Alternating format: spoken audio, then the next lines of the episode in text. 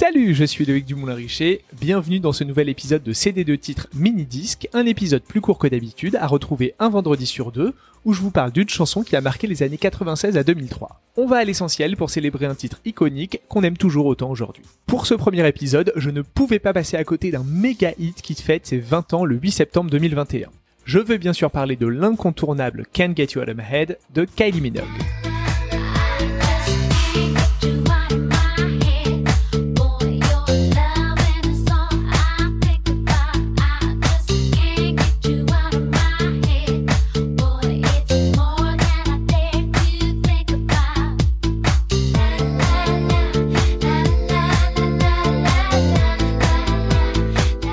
Vous avez écouté l'épisode 10 de ces deux titres, vous avez déjà en tête le topo sur le comeback éclatant de Kylie en 2000, après quelques années moins fastes. Tout l'enjeu pour l'Australienne était de confirmer et si possible de dépasser le succès de l'album Light Years. Pour ça, il n'y avait pas mille solutions, il fallait des hits.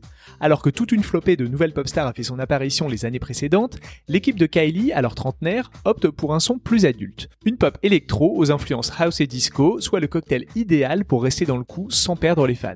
Exit cependant le côté hyper camp de Light Years. À peine un an après son comeback, la Princess of Pop revient avec un mastodonte un peu particulier. À l'écriture, on trouve les deux auteurs-compositeurs Kathy Dennis et Rob Davis. La première, on lui doit notamment Toxic de Britney, I Kissed a Girl de Katy Perry ou plus niche, Bumper to Bumper, la B-side du single Wannabe des Spice Girls. Le second, c'est l'homme qui a coécrit Groove Jet de Spiller featuring Sophie Ellis Bextor. Le duo a écrit le titre à l'automne 2000 lors de leur première session d'écriture ensemble. Rob Davis expliquait le process dans un magazine professionnel. Ils ont commencé avec une boucle de batterie à 125 bits par minute via le logiciel Cubase sur Mac et une guitare acoustique. Il précise Ensuite, Kathy a commencé à chanter I Just Can't Get You Out of My Head en ré mineur et on a construit la chanson à partir de ça. On a fini la démo en 3 heures puis enregistré les voix entre minuit et 7 heures du matin. Le résultat a une efficacité redoutable tout en ayant une structure étonnante qui n'est pas vraiment celle d'une pop song traditionnelle, couplet-refrain, couplet-refrain. Au lieu de ça, on a des hooks qui s'enchaînent et se répètent sans qu'on sache vraiment où est le refrain. Cathy Denis l'expliquait. Bizarrement, les différentes parties fonctionnent bien ensemble car nous n'avons pas essayé de forcer les choses. Tout ça s'est fait très naturellement tout en s'affranchissant de quelques règles. La prod regorge de petites trouvailles électroniques auxquelles s'ajoutent des cordes qui arrivent progressivement et qu'on entend distinctement sur l'instru du morceau.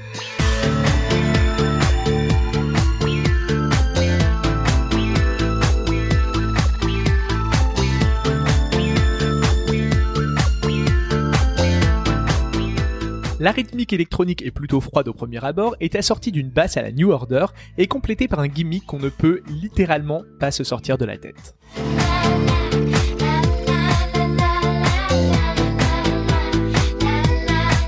Ils vont d'abord la proposer à Sophie Ellis Bextor qui décline, puis au label Death Club 7 sans plus de succès. Elle atterrit chez Kylie qui, elle, flaire le bon coup et ne la laisse pas repartir comme elle l'explique dans le making-of de l'album Fever. When I think back to the first time I heard that track, which was as a demo with Kathy Dennis singing on it, I absolutely fell in love with it. The first time I heard it and was literally saying, when? When? When can I record the track? Bien vu, Kylie, à sa sortie, la chanson fait immédiatement l'effet d'une bombe et se classe numéro 1 en Angleterre et dans 39 autres pays. C'est la première chanson à franchir le cap des 3000 diffusions à la radio outre-Manche en première semaine. C'est un succès qu'elle n'avait jamais connu jusque-là dans sa carrière. Même aux États-Unis, où elle était alors quasi inexistante depuis I Should Be So Lucky, le titre cartonne et monte à la 7ème place du Billboard. En Angleterre, c'est le 7ème plus gros succès de la décennie 2000 et aussi l'un des singles les plus vendus dans le monde, avec plus de 5 millions d'exemplaires. En 2012, le titre reçoit un traitement orchestral à l'occasion de la sortie de l'album The Abbey Road Sessions, un lifting plutôt réussi.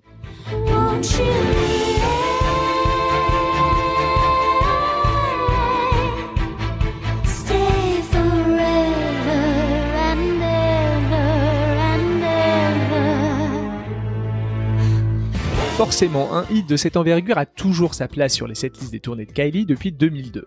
Et pour ne pas lasser, elle a le bon goût d'en proposer des versions toujours différentes, du très rock en 2011 sur la tournée Aphrodite et les Folies, au plus bluesy en 2018 durant le Golden Tour.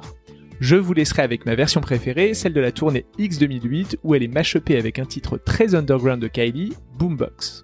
Si vous voulez en savoir plus sur l'air Fever, allez écouter l'épisode du podcast Le Jour Pop qui lui est consacré et auquel j'avais eu le plaisir de participer aux côtés de Thibaut. En attendant, j'espère que vous mettrez à fond ce monument pop lors de votre prochaine soirée pour lui rendre hommage comme il se doit et lui souhaiter un joyeux 20e anniversaire.